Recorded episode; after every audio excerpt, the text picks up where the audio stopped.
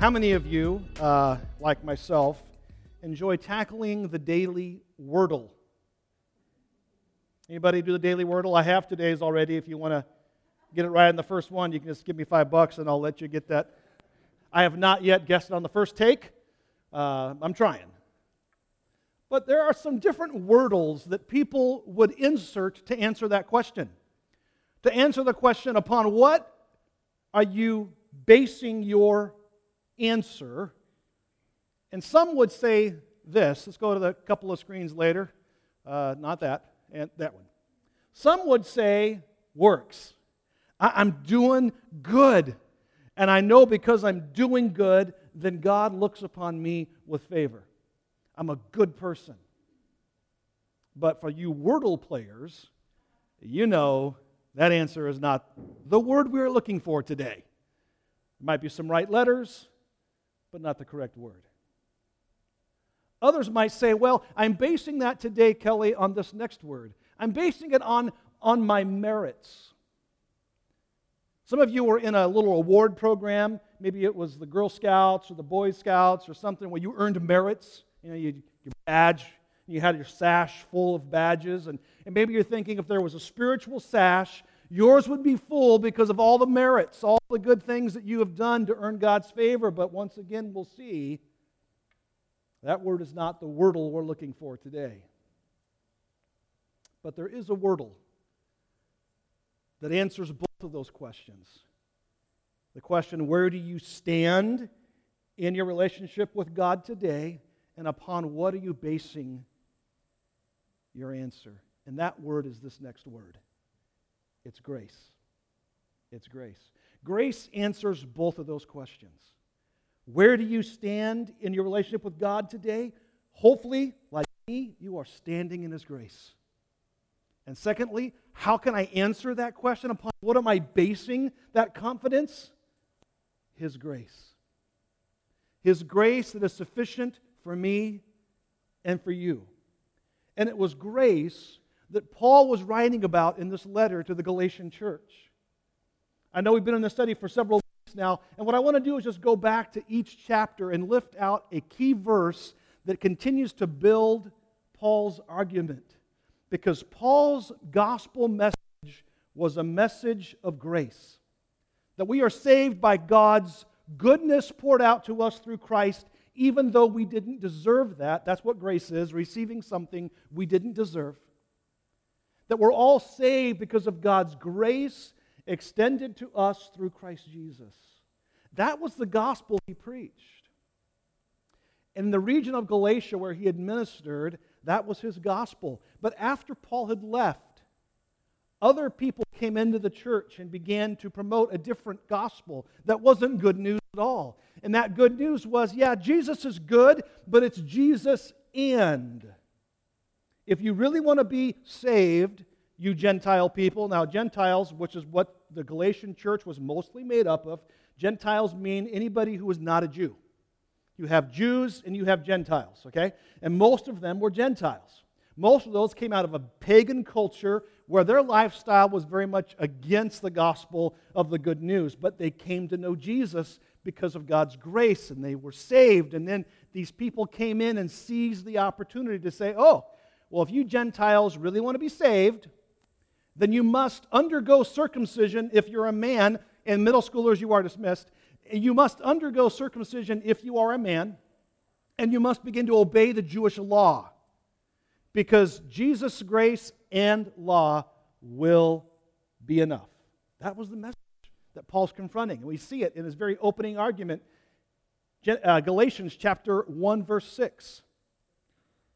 He says, I am shocked that you are turning away so soon from God. Turning away from God? Really? I thought they were just kind of turning toward the law. Well, we'll get to that here in a minute. You're turning away from God, who called you to Himself through the loving mercy of Christ. You are following a different way that pretends to be the good news, but is not good news at all. You are being fooled by those who deliberately twist the truth concerning Christ. And the rest of chapter one, he, he builds his argument for the authenticity of the gospel he preaches. See, what Paul knows about his own experience was once he was saved, once the Lord revealed himself to Paul when he was on his way, remember, to arrest Christians and throw them into prison. He wasn't out doing good. He was being a good Jew, but he wasn't out doing good in, in God's eyes. And so God confronts him, and Jesus speaks to him and commissions Paul, and he is saved. And then we know that there's a time when the Lord himself, through divine revelation, speaks to Paul and reveals to him the good news. And then Paul goes back to Jerusalem years later, and he consults with the Jerusalem leaders, the apostles, like Peter, James, and John, the gospel that he has been preaching, and they're like, that's the good news. Keep preaching. In fact, God's called you the Gentiles. You keep preaching to the Gentiles. And so they commissioned Paul with that gospel message of being saved by the grace of God through faith in Christ Jesus. That's his message. And he goes and he preaches that. And then in chapter two of Galatians, he directly confronts the message of the Judaizers with this verse. The Judaizers are the ones who were coming in and saying Jesus plus, right? two sixteen of Galatians. Yet we know that a person is made right with God by faith in Jesus Christ, not by obeying the law. And we have believed in Christ Jesus so that we might be made right with God because of our faith in Christ, not because we've obeyed the law. For no one will ever be made right with God by obeying the law. That's a pretty clear case he's made in chapter two. And he goes on in verse twenty-one of chapter two, I do not treat the grace of God as meaningless, for if keeping the law could make us right with God, then there was no need for Christ to die. So this is a pretty sound argument. He's confronting the Judaizers with the truth of the gospel, which is that we are saved by grace, not by works, not by the law. And then chapter three, then he shares the story of Abraham, because I'm sure the Jewish people who came into the church, the Judaizers, began to teach the Jewish faith to the Gentiles as well, and part of that would have been the story of Abraham. That if they really want to be saved, they need to become children of Abraham, and the only way a Gentile can become a child of Abraham is by obeying the law and being circumcised if you're a male. I know that's not a very comfortable conversation, but that's what they, that's what they said. And so he shares the story of Abraham, and he says, oh, remember, Abraham was justified before God not because of works and not because of the law, because Abraham is before the law. Abraham was justified before God because he believed God.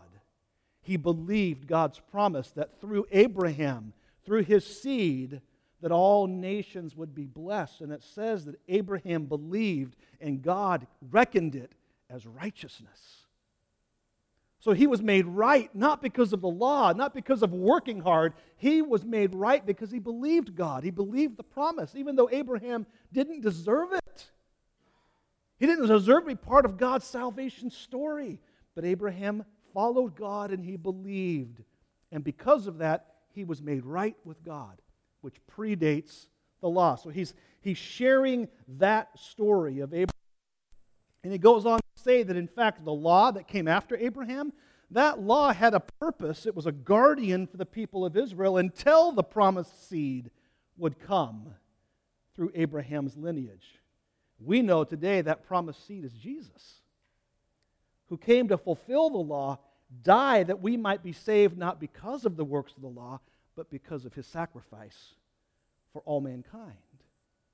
And so he shares that The, po- the law is powerless really to save. All it can do is point out what we've done wrong. All that all the law does is tell us what sin is. Galatians chapter three, verse thirty-one, or sorry, twenty-one. Is there a conflict then between God's law and God's promises? Absolutely not. If the law could give us new life, we could be made right with God by obeying it. But the Scriptures declare that we are all prisoners of sin. So, we receive God's promise of freedom. That same promise, by the way, that was given to Abraham. We receive that promise only by believing in Jesus Christ. And friends, I need to think for a minute about who it is that's so adamantly defending the message of grace. It's Paul. Now, let me remind you who Paul was. Paul was a Jew among Jews.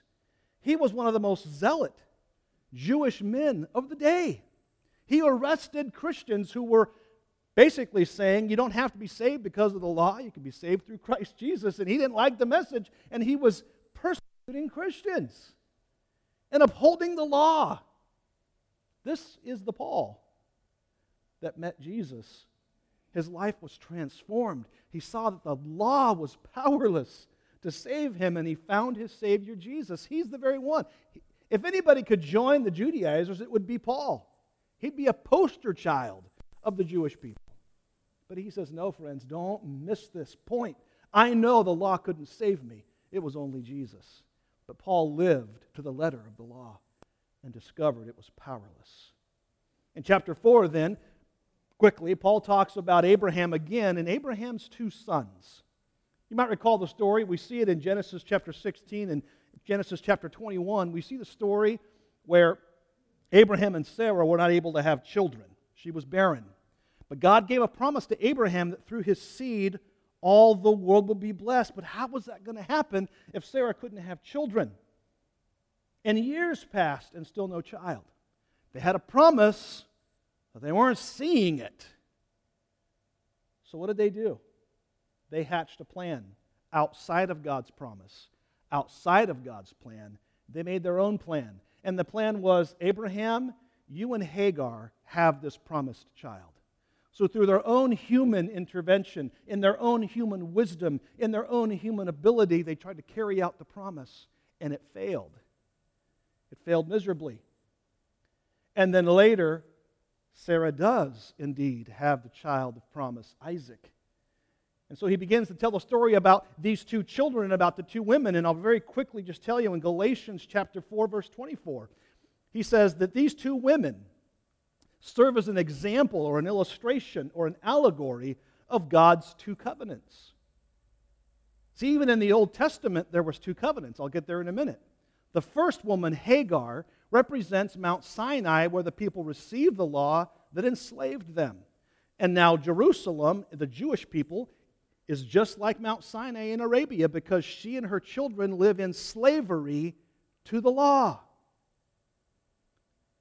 But the other woman, Sarah, represents the heavenly Jerusalem. By the way, the promise. And she is the free woman, and she is our mother. Now, if a Judaizer was in the room, a Jewish man was in the room, when that was being read out of Paul's letter, they would have stormed out of there. Because how dare Paul tell Gentiles that they are children of Abraham? Not by birth, but by promise. They were. Because they believed in Jesus, the seed of Abraham, who would bring them into God's family, not based on their nationality, not based on the law, but on God's grace. And then through that promise given to Abraham, years later would be ushered in what's called the New Covenant. So in the Old Testament, we had two covenants. We had the covenant of promise given to Abraham, and we had the covenant of the law. Okay? Fast forward, because when Jesus came, the seed of Abraham, he instituted a new covenant. Remember that night? We celebrate it every time we have communion. He says, this cup is the new covenant in my blood. So, we have two covenants. We have a covenant called the New Covenant, and we have a covenant called the law. The Judaizers said, you need both. But how many know these two spheres, they just, you can't. They don't interact well. They don't play well together. Because they are designed to be two very specific, boundaried spheres. And they don't merge. Paul's point is, friends, these two are not meant to be put together. You're not going to be able to follow Jesus and depend on the law to save you. It's not both. It's not some of each. It is one or the other. Under that new covenant, Jesus died in the place of sinners. He died to fulfill the law. And now we're either going to be fully in one or fully in the other. But the problem is, and we'll talk more about it here as we go on, there's always a tendency to try to bring these two together. The reason the Judaizers were so popular is because this seemed like a popular message. We get to accept Jesus, yes, but we also get to uphold our tradition, the law. Hooray! But they were missing the point, and they were jeopardizing the grace message that Paul went out to preach. You see, if we keep thinking it's both, here's the truth. Christ can't save those who persist in saving themselves. Following the path of legalism means leaving the path of grace. These two do not converge. In fact, they lead in two very different directions. Galatians chapter five, verse four tells us that. Paul warns us, "For if you are trying to make yourselves right with God by keeping the law, then you have cut yourself off from Christ." That's a pretty strong message. You have fallen away from God's grace. Friends, that's powerful. We need to hear this truth, because today we have something like, when I try to make myself right with God by, and then fill in the blank, whatever that might be. Good works, or going to church, or, or helping the old lady across the road, I mean, whatever it is. And when we say, I when, when I try to make myself right with God by doing, then the reality is I am cutting myself off from Christ. Because I'm saying, thank you, Jesus, I kind of needed the boost to get me going, but now I'm going to be made right with God through my own performance. And God cannot save those who insist on saving themselves. You see, the new covenant of grace through faith in Christ sets us free from law and sin. Sets us free. We're not under the obligation of sin or the law. It's a covenant of freedom and of grace and of salvation. And here's the truth: the law can't offer you any of those things. The law cannot offer you salvation. The law cannot offer you grace. Certainly cannot offer you freedom. Galatians chapter five, verse one, Paul goes on to bridge that story of Abraham and his two wives and his two sons to say this: so Christ has truly set us free. I like the way the N I V translation says it. It is for freedom that Christ has set you free. For freedom, Christ set us free. We have freedom from slavery to the old sinful desires and to the well-meaning but unable to save us Jewish law. But that freedom, friends, came at a great price. Not a price you or I could pay. It came at a price. In order for us to enjoy ultimate freedom, somebody had to set us free. And that somebody was Jesus Christ. Remember those words on the cross, the three powerful words he spoke before he drew his last breath. He said, "It is finished." He wasn't speaking about his life. He was speaking about the work that he came to do. He was saying, in essence, the law that had mastery over you to earn God's favor through performance, it is finished, because I am standing here or hanging here as a sacrifice for the imperfect humanity who could not live up to the standard of the law and would not be saved unless a Savior stepped in and fully obeyed the law inside and out of his heart, which Jesus did, and then died for us as a man and the Son. So what do we do then? Friends, we need to learn how to rest in the grace of Christ. Not rest as in getting lazy, lackadaisical, or being unproductive. But maybe a better word is to say we need to find that inner peace that says, I am saved, not by works of righteousness that I have done, but by His grace. And I can rest in that grace. However, Paul knows the tendency of the human heart. So he continues. Chapter uh, verse one of chapter five. Now make sure that you stay free and don't get tied up again in slavery to the law. I mean, how many of us have to be told to stay free? In America, the land of the free, we love the idea of being free. In fact, we fight for our freedoms quite loudly today, don't we? Why would Paul have to tell the Gentile church, stay free? Because he knows. There is a human tendency to drift from spiritual freedom to religious legalism or to bondage to sin. There's a drift that tends to happen because we can't rest in the grace of Christ. No matter what we've experienced, it's our human nature to repeatedly fall into a system of merit and to think in terms of achievement and reward. I just got to do more so God likes me more. And we have this tendency that we battle in that regard. And yet there's also the tendency to return to a life of sin, to indulge in the sinful nature. Why? Because when resting in grace seems hard, which I don't know how resting in grace can be hard, but there's this human thing inside of us that doesn't allow us to rest in that grace, and we become restless. And when we do that, it's like, well, I got to do more now for God. I got to do things to earn His favor. And maybe that's because you grew up in an environment where you were only appreciated, you were only seen, you were only loved when you did something. And you feel like you got to do something to earn God's favor. And maybe it's because you, that tendency is pulling you that way. For others, you couldn't rest in that grace.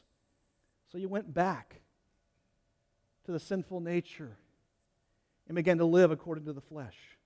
Galatians chapter five, verse thirteen, Paul tells them, "For you have been called to live in freedom, my brothers and sisters. But don't use your freedom to satisfy your sinful nature. Instead, use your freedom to serve one another in love. For the whole law can be summed up in this one command. Love your neighbor as yourself."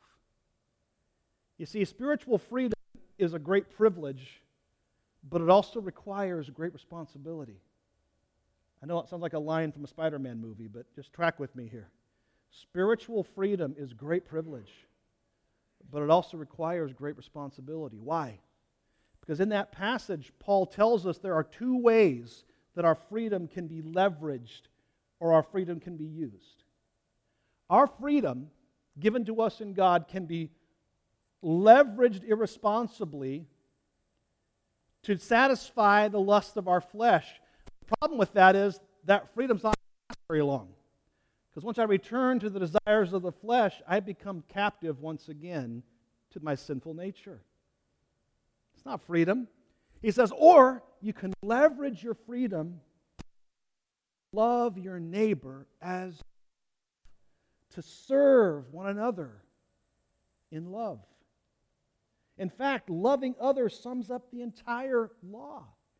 Because if I truly loved my neighbor as myself, then the things that the law speaks of in regard to interpersonal relationships, I wouldn't violate because of the moral law in my heart to love them. So that's what he's saying. It's all summed up. But we're responsible to steward appropriately the freedom that we have in Christ wisely, to leverage it in a way that honors God and reflects Christ's likeness and loves others. And it requires responsibility because we can misuse it, because we can drift from it. In fact, drift happens when we lose focus on the spiritual freedom that we have in Christ. Some of you uh, drivers of vehicles know what happens when drift occurs. Perhaps you uh, have seen somebody. I've seen a few drivers. I commute now daily between Albany and Salem. And I have seen drivers full on reading a at least six hundred page book propped up on their steering wheel while they were driving on the interstate, drifting in and out of their lane as they turned pages. I have observed a lady applying makeup on Interstate five with her rearview mirror cocked her direction and her car weaving in and out of her lane. I watched a gentleman enjoy a rather delicious-looking egg sandwich of some sort in his vehicle, and when he reached down for his hash browns, his car drifted into the other lane. We've all probably, as drivers, have experienced a form of drift. Drift happens when we lose focus.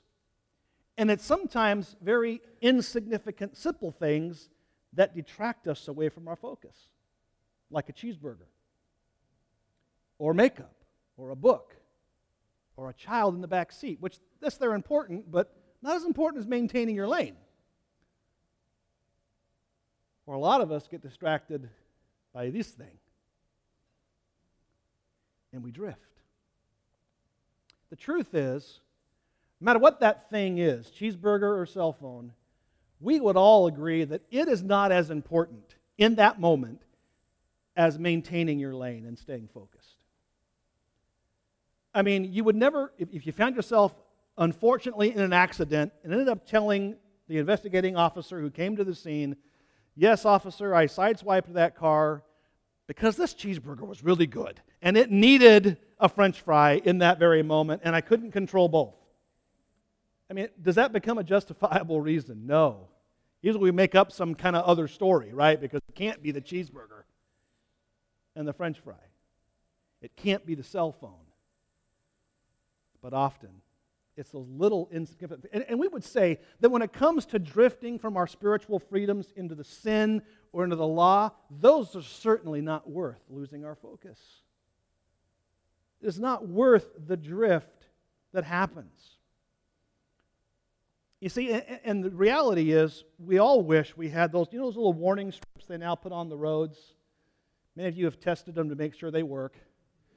Uh, you're driving, and the next thing you know, and then you, you, you adjust and kind of recorrect, and it's like, okay, thank you.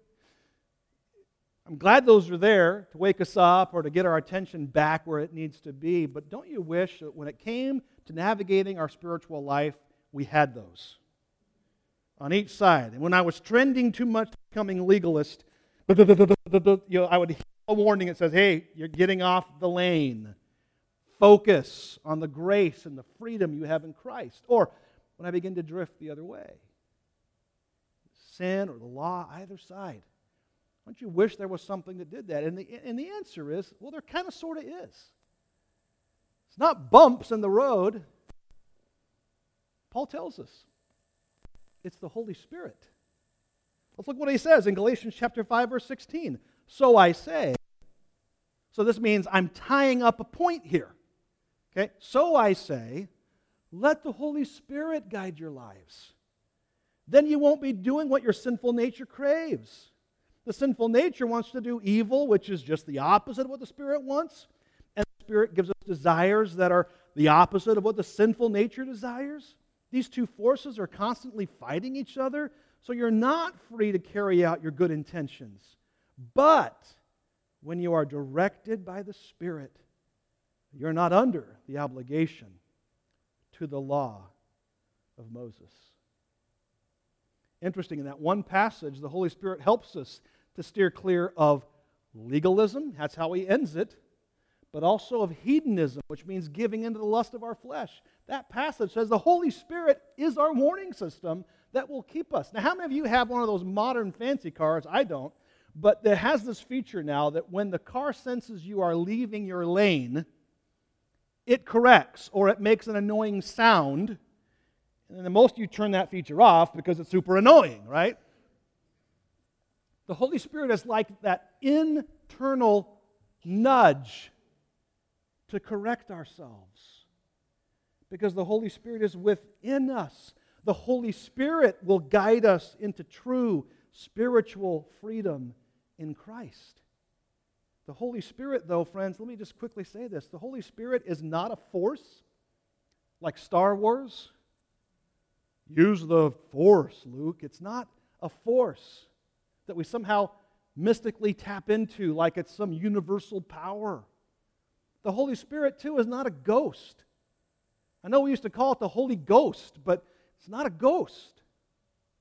The Holy Spirit, by the way, is not Jiminy Cricket, who's, you know, in your back, to whisper to the voice or into the ear of little Pinocchio when he's going the wrong direction. The Holy Spirit. Listen. And the Holy Spirit is the third person of what we call the Holy Trinity. God the Father, God the Son, God the Holy Spirit. And the Holy Spirit has personal, relational characteristics. So when you look at the work of the Holy Spirit throughout Scripture, the Holy Spirit speaks. The Holy Spirit teaches.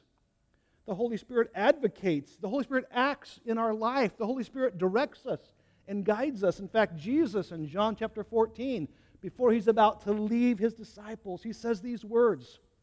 John fourteen, sixteen, and I will ask the Father, and he will give you another advocate. So, like I was, but another advocate who will never leave you. He is the Holy Spirit who leads into all truth. The world cannot receive him because it's not looking for him and doesn't recognize him. But you know him because he lives with you now and will be in you. The Holy Spirit within us, friends, is better than Jesus beside us. You've heard me say those words before, and I mean it. Jesus said, I'm going to leave you.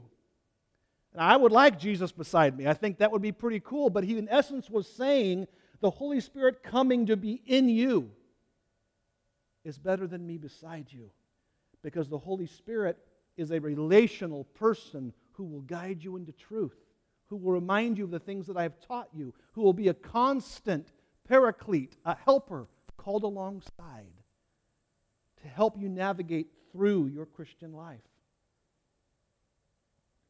John fourteen, twenty-six, but when the Father sends the advocate, again the Holy Spirit, as my representative, that is the Holy Spirit, he will teach you everything and will remind you of everything I have told you. John fifteen, twenty-six, but I will send you the advocate, the Spirit of truth.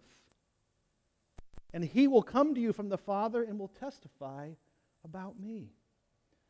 So he says, let the Holy Spirit guide you. Well, how, how do we do that? We come back to remember the Holy Spirit is personal, relational. That means every day the Holy Spirit is at work in your life. But do you pay attention to it? Imagine for a moment if the only time my wife and I interacted was when we first dated and on our wedding day, and that was it. What kind of relationship would we have with each other? Just because we had a first moment we met and we had a ceremony, but we never did anything else together? What would that be like, right? Nobody thinks to do that because we are wired for relationship. But yet when it comes to the Holy Spirit, we we basically do that. We say, thank you for salvation. Thank you for that wonderful moment. And now, see ya. I'm going to live now without your help and leadership. We may not intentionally say that, but when was the last time you paid attention to the work of the Holy Spirit within you? Correcting you. Teaching you. Leading you. The Holy Spirit wants to do that. The Holy Spirit is relational. But I have to yield to and be open to and be a part of that relationship. We cannot live the Christian life of freedom without the Holy Spirit. This needs to be a daily focus, friends. And it's not hard. I just go like, my morning routine looks like this. I, I I go over to the Keurig, get a cup of coffee, because that's, you know, we do that. And I sit down, and I read my passage for the day from my, my reading plan of the Bible.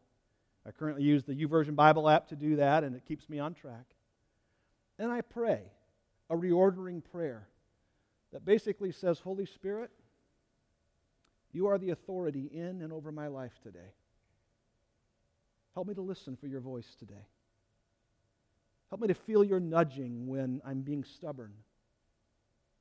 Help me to pay attention to the warning when I'm moving toward a, a border of the sinful nature or the law. You get the idea. I just take a moment to recognize the work of the Spirit within me. When Paul says to live by the Spirit, what he means is keep on keeping on walking with the Spirit. It's a daily thing. A lot of us don't approach that, and there's not enough time in today's message to continue to, to flesh that out more. But the reality is we need to start by paying attention that the Holy Spirit is with us and will speak to us and guide us. Why? Because when you are saved, the Holy Spirit takes residence in you. And then the Holy Spirit helps you to live a victorious life for Christ. But Paul goes on to explain in Galatians. He says, we all know, this is Galatians five nineteen, when you follow the desires of the sinful nature, the results are very clear. And we don't have to read the list because we would look at that list and go, oh yeah, that's definitely the result of living according to the flesh. And the Gentiles would go, yep, been there, done that, because they came from a pagan culture where that was the culture of the day. He says, so you all know what that looks like. But let me tell you, he wraps up by saying this, anyone living that sort of life will not inherit the kingdom of God. So if you find yourself more in those terms, you're in dangerous territory. We cannot live in spiritual freedom and follow the desires of the sinful nature. Again, I have a new covenant, and I have here uh, one called sin. Same principle applies, friends. If we are new covenant believers, forgiven and, and living for Christ Jesus, then we dare not try to continue blending in a life of sin because it does not intend to be that way. We have been crucified with Christ, therefore we no longer live. The life I live in the body now, I live to honor Christ and the new covenant He came to give.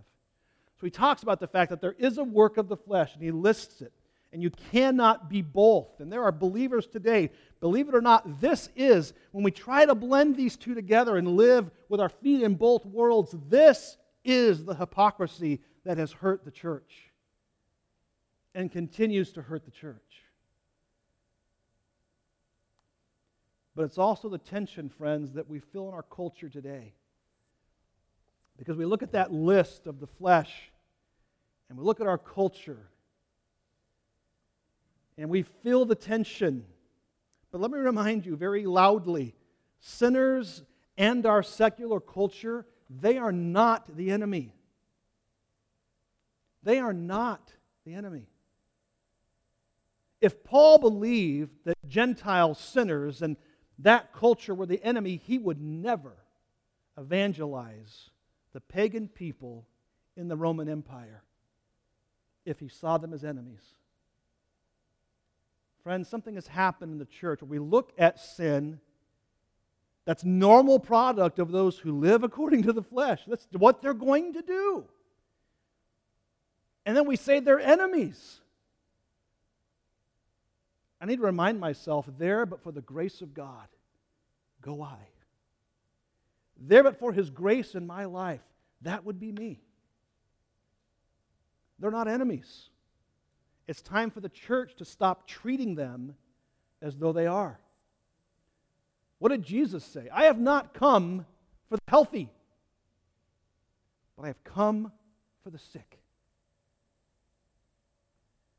We know the work of the flesh produces stuff that causes us to cringe.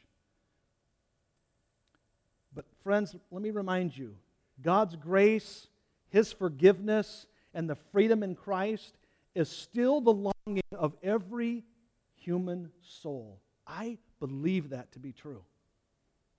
There was a time in your sinfulness that the freedom of Christ Jesus, His grace and His forgiveness, that spoke to your human soul at a very profound place. And that is still the case today. Everybody needs to have an opportunity to accept Christ. So what do we do in the midst of a culture that wants to call us haters and irrelevant and religious hypocrites? What do we do? We do what Jesus did. You know what's funny is sinners actually like Jesus. In His ministry, guess where Jesus was? With sinners. He got accused of eating meals with tax collectors and sinners. That's where He was. Did he say, oh, good job with that sin, way to go? No, but he was with them. Because the God in him, the Son of God, and the grace and the compassion and the love had to be in close proximity to those who needed it most. And that's where he was. We need to be better at being that way in our culture today, and Paul tells us how. He says, and we wrap it up with this, Galatians five twenty-two, but the fruit of the Spirit produces this kind of fruit in your lives. And he lists them. Love, joy, peace, patience, and on the list goes. And I don't have time to go deeply into all of these, but let me just tell you that the fruit of the Spirit is the work of the Spirit within you. Okay? The fruit of the Spirit means the Holy Spirit is at work. Let me give you an illustration. Trees don't have to work hard to grow fruit, right? If it is a healthy tree with the normal reproductive system the tree has, it's going to bear fruit. It's just going to happen. And we might prune it and help it as planters, but trees were made to do that. It happens. Friends, the fruit of the Spirit of, in our lives should naturally be produced out of us when we are living full of the Holy Spirit. And as followers of Jesus, that's who we are. But I have to work in cooperation, yielding to the Holy Spirit's work in my life, and giving up my desires for selfishness. And he lists the fruit. He says the first one is love. In fact, without this, no other fruit will happen. If I don't love God and love my neighbor as myself, the rest of this stuff is foolishness. So love, love as shown by Jesus. What is that? Sac- self-sacrificing, unchanging, unconditional love. And we often confuse love for permission. You know, I can still love people who are far from God and not permit what they're doing in that moment. I can just love them. How many of you know as parents, your kid's done something wrong? But you love them through their wrong. That's what we need to be better at, right? Joy, he says, which is an inner rejoicing that remains despite our outer circumstances. And friends, Christians don't seem very joyful today. And we should be, because the Holy Spirit dwells in us. Peace, that inner quietness and trust in God's sovereignty and His justice, even in the face of adverse circumstances. Friends, we need this today. It should be a product of Christians that when society's tensions and rising gas prices and all the things that are going on, when those bump into our life, guess what should come out? Peace. Why? Because we serve a God of the universe. And it's not me, and it's not you. And the God who is the God of the universe can figure all this other stuff out. But I need that peace in place of anxiety. The world doesn't need anxious Christians. They need to see peace in our hearts. Patience, putting up with people who continually irritate us. And you'll have plenty of opportunity to practice patience. But it's that endurance. The Bible also uses the term long-suffering. The culture in which we live needs Christians who are going to be patient with people as they recognize their brokenness and see in us something worth giving their lives for. And then kindness, acting charitably, benevolently, warm-hearted toward others. That means we take the initiative in responding to other people's needs. Goodness, reaching out to do good to others even if they don't deserve it. We need to be good people in our world today. Faithfulness means being reliable, steadfast, trustworthy. Gentleness, it's that sense of humility, being considerate of others. And if I'm going too fast, all of these notes are in the Bible app for you. You can review these later. self-control, a mastery over the human desires. This is where I think we often fail. We want to do right, and then somebody posts something online, and we just got to make an angry response to what they had to say. And there goes our self-control. We have to be people who recognize the fruit of the Spirit is not just, well, I got to get better at this one. No, the fruit will all grow if I am yielded to the work of the Holy Spirit within me. In fact, he says, against all of these fruit, there is no law. If you do what the Holy Spirit does in us by the fruit of the Spirit, you won't need the law. In essence, you will be mirroring perfectly the perfect intent of the law. And the fruit of the Spirit fully and freely on display in your life will be attractive to a watching world. What drew the Roman Empire to the Christian movement? People filled with the Spirit who did good in their communities, who welcomed people into a process of growing to know Jesus and live more Christ-like, and being willing to deal with the bumps and the scrapes and the bruises that come along the way. You see, friends, no one regrets demonstrating the fruit of the Spirit. No one says, oh man, I was good again today. Or, or fill in the fruit of the Spirit. Nobody does that. But we all have regrets when the works of the flesh take place in our life. In fact, some of your greatest regrets are things that you gave into in the desires of the sinful nature. And those also are at war, I get it. But living Spirit-filled believers will continue to produce the fruit of the Spirit through their life. He wraps it up in Galatians five twenty-four with the statement, those who belong to Christ have nailed the passions and desires of their sinful nature to the cross and crucified them there. Since we are living by the Spirit, let us follow the Spirit's leading in every part of our lives. Every part. Not just Sunday between ten thirty and whenever this guy stops talking, but every part of my life. My home life, my private life, my work life, my relational life. Holy Spirit, is He involved in every part of your life? The grace of the Father, the freedom in Christ, and the fruit of the Spirit. That's what Paul addressed in chapter five. That is available to all who believe. What do you need most today at work in your life? Do you need the grace of our Father because you've been living in a life of sin and brokenness, and you need to know that God loves you, has a plan for you, and the plan is not to continue to live in the brokenness in which you currently dwell? But He wants to extend grace to you in the place of your sinfulness.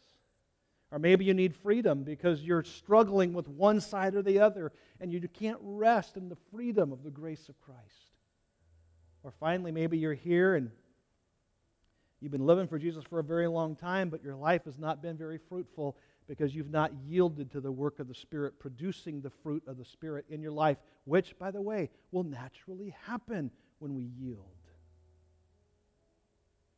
I'd like us to stand, and as we pray today, maybe ask the Lord, where are you speaking to me at today in this?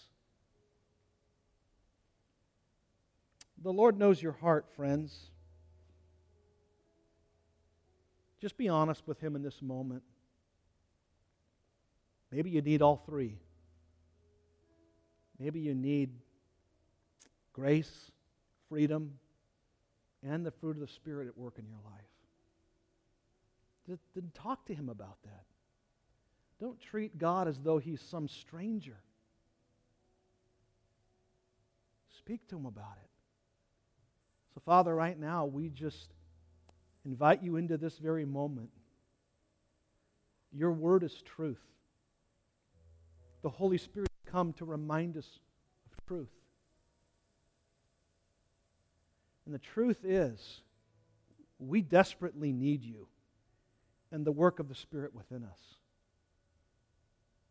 So, Father, I ask for your grace upon those today who confess that they need forgiveness.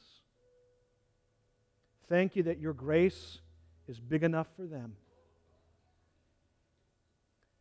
I pray for those who are continuing to drift into legalism or hedonism, who continue to go back and forth because they just can't find that rest and that freedom of living in your grace. May they know today that no matter what they do from this day on, you will never love them more or never love them less. Your love is constant, unchanging.